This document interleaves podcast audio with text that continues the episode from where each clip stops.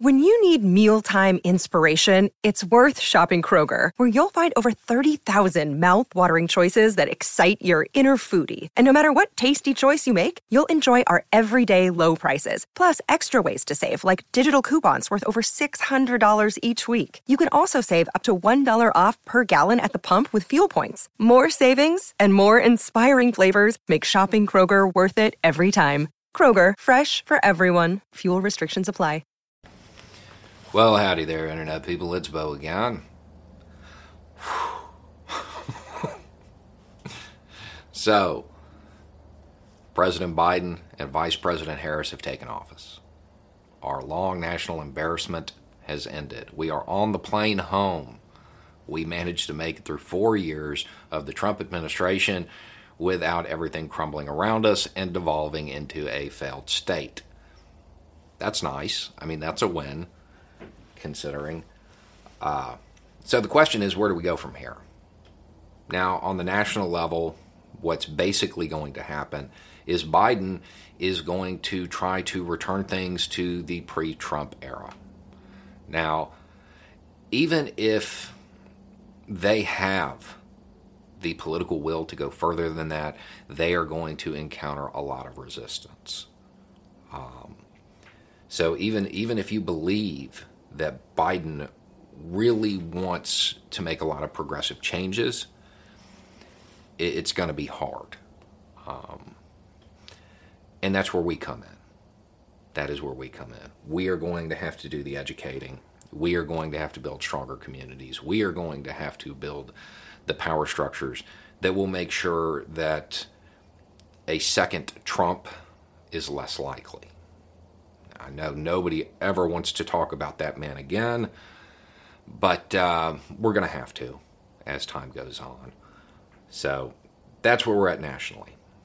This channel, we will focus more on how to do that, how to lead ourselves, how to build those power structures. We're still going to cover politics and we will still provide historical context to things and cover foreign policy and all the stuff that we normally do on this channel.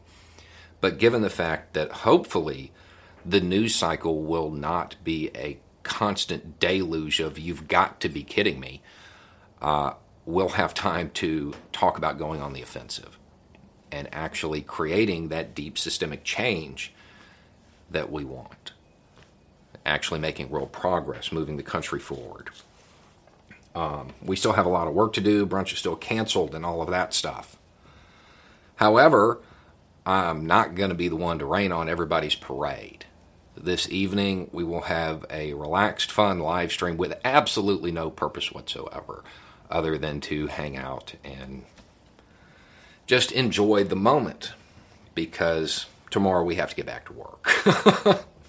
um, although I will say that at some point soon, I may like take three days off in a row or something, something I haven't done in literally years. So that'll be nice.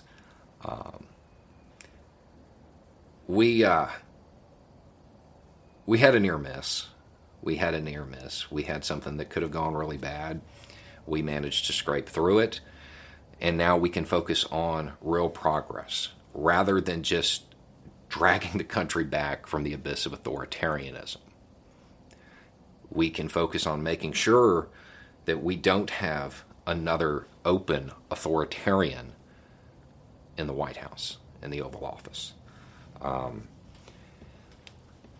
th- there's a lot that we have to talk about. There are a couple of things that I did not say while Trump was in office about how close we were, um, because I did not want to contribute to the massive amount of fear mongering that was already occurring. Um, but in some ways, we were a lot closer than I think people want to believe. And we can't forget that simply because we, we dodged it this time. So we still have a lot of work to do, but yes, take a, take a moment, breathe, enjoy the champagne or whatever it is you have going on. Um, but we will be back uh, this evening to relax and then we will be back tomorrow to work. Anyway, it's just a thought. Y'all have a good day. See you tonight.